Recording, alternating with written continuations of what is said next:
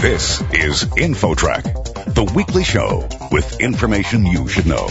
Here's what's happening on this week's show. It may sound unbelievable, but scientists say they found a way to correlate the month you were born with your risk for contracting certain diseases. I was not expecting to find really anything at all about the relationship between the time of year that you're born and the diseases you might get, but then even more surprised when we could actually identify these new associations. Then, is the system used by local government to attract big business in need of a makeover? We'll hear from an economist who doesn't pull any punches. The average person needs to express to their local government complete disgust for the millions of dollars that are being wasted on attracting outside companies. Those two stories and more are ahead on this week's InfoTrack. Stay tuned. The show begins right after this.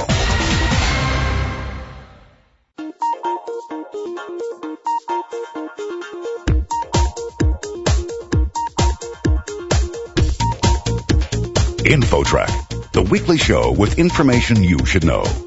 Here's your host, Chris Whitting. Did you know that if you were born in July or October, you have a higher risk of asthma? Or that November babies have a higher chance of ADHD? Surprising new research has identified connections between dozens of diseases and birth months. And InfoTrack's Roy Mackey is here with a look. Roy?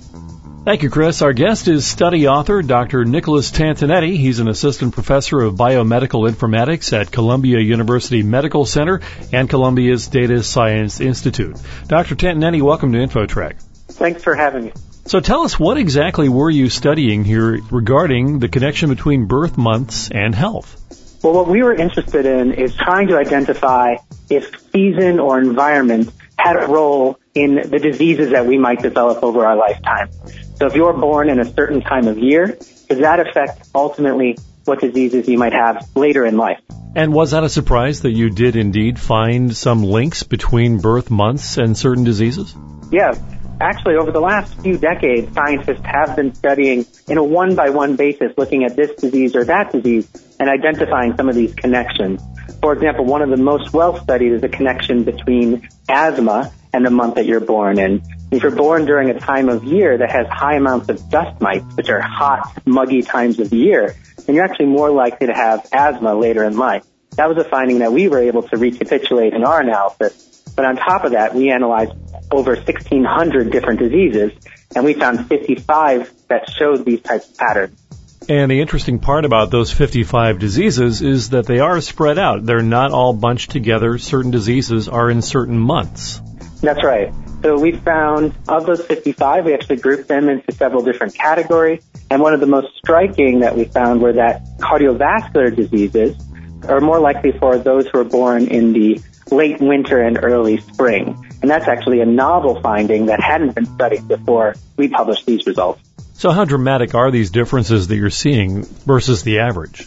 Well, they're relatively small, these risks, so no one should be too worried about being born in this month or when their children might be born. Factors like diet and exercise will have a larger effect over someone's lifetime, but they do point at potentially environmental variables that will affect your disease risk and maybe will tell us something new about the disease that we didn't know before. Maybe you should get a little bit more vitamin D and that'll prevent certain types of diseases. And that's the type of thing that we're looking to explore next in our following analysis. You found 55 diseases that are affected by the month that a person is born. Is there one particular month that seems to be the optimal month with the fewest of these?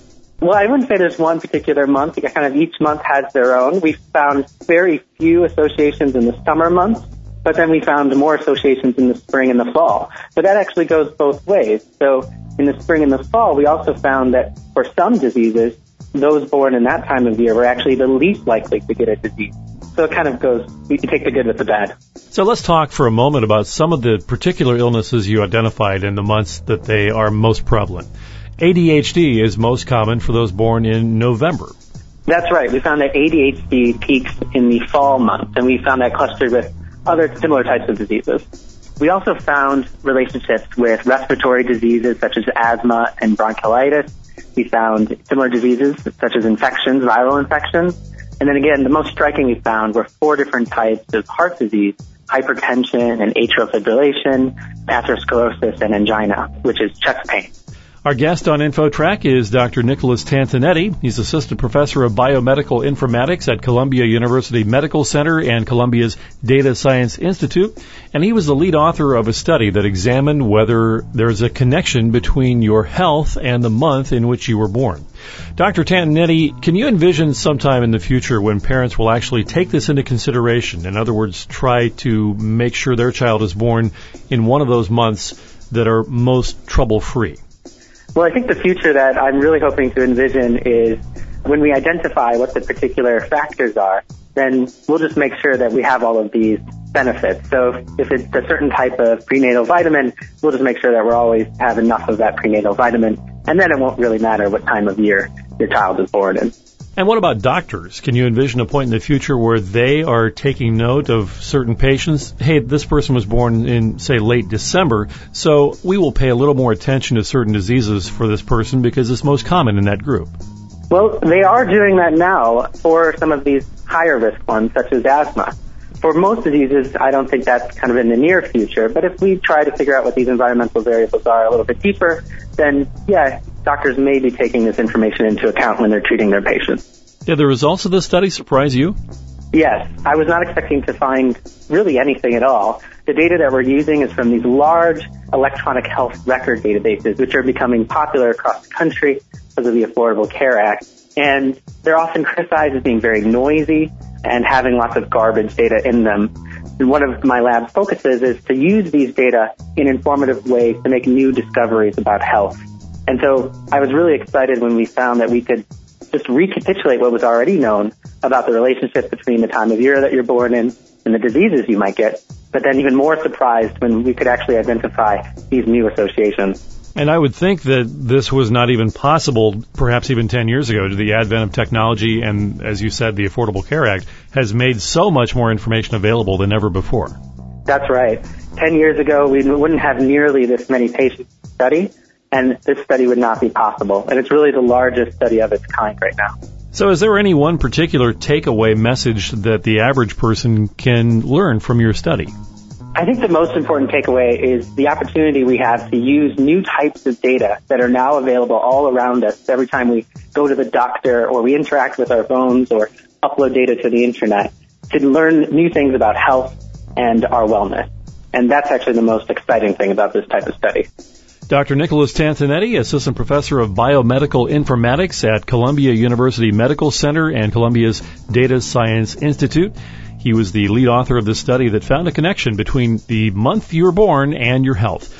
Dr. Tatonetti, thank you very much for joining us on InfoTrack. Thanks for having me. And for InfoTrack, I'm Roy Mackey. Next, should local government give away goodies to attract big business? The startling opinion of a top expert coming up. Stick around. There's more InfoTrack straight ahead.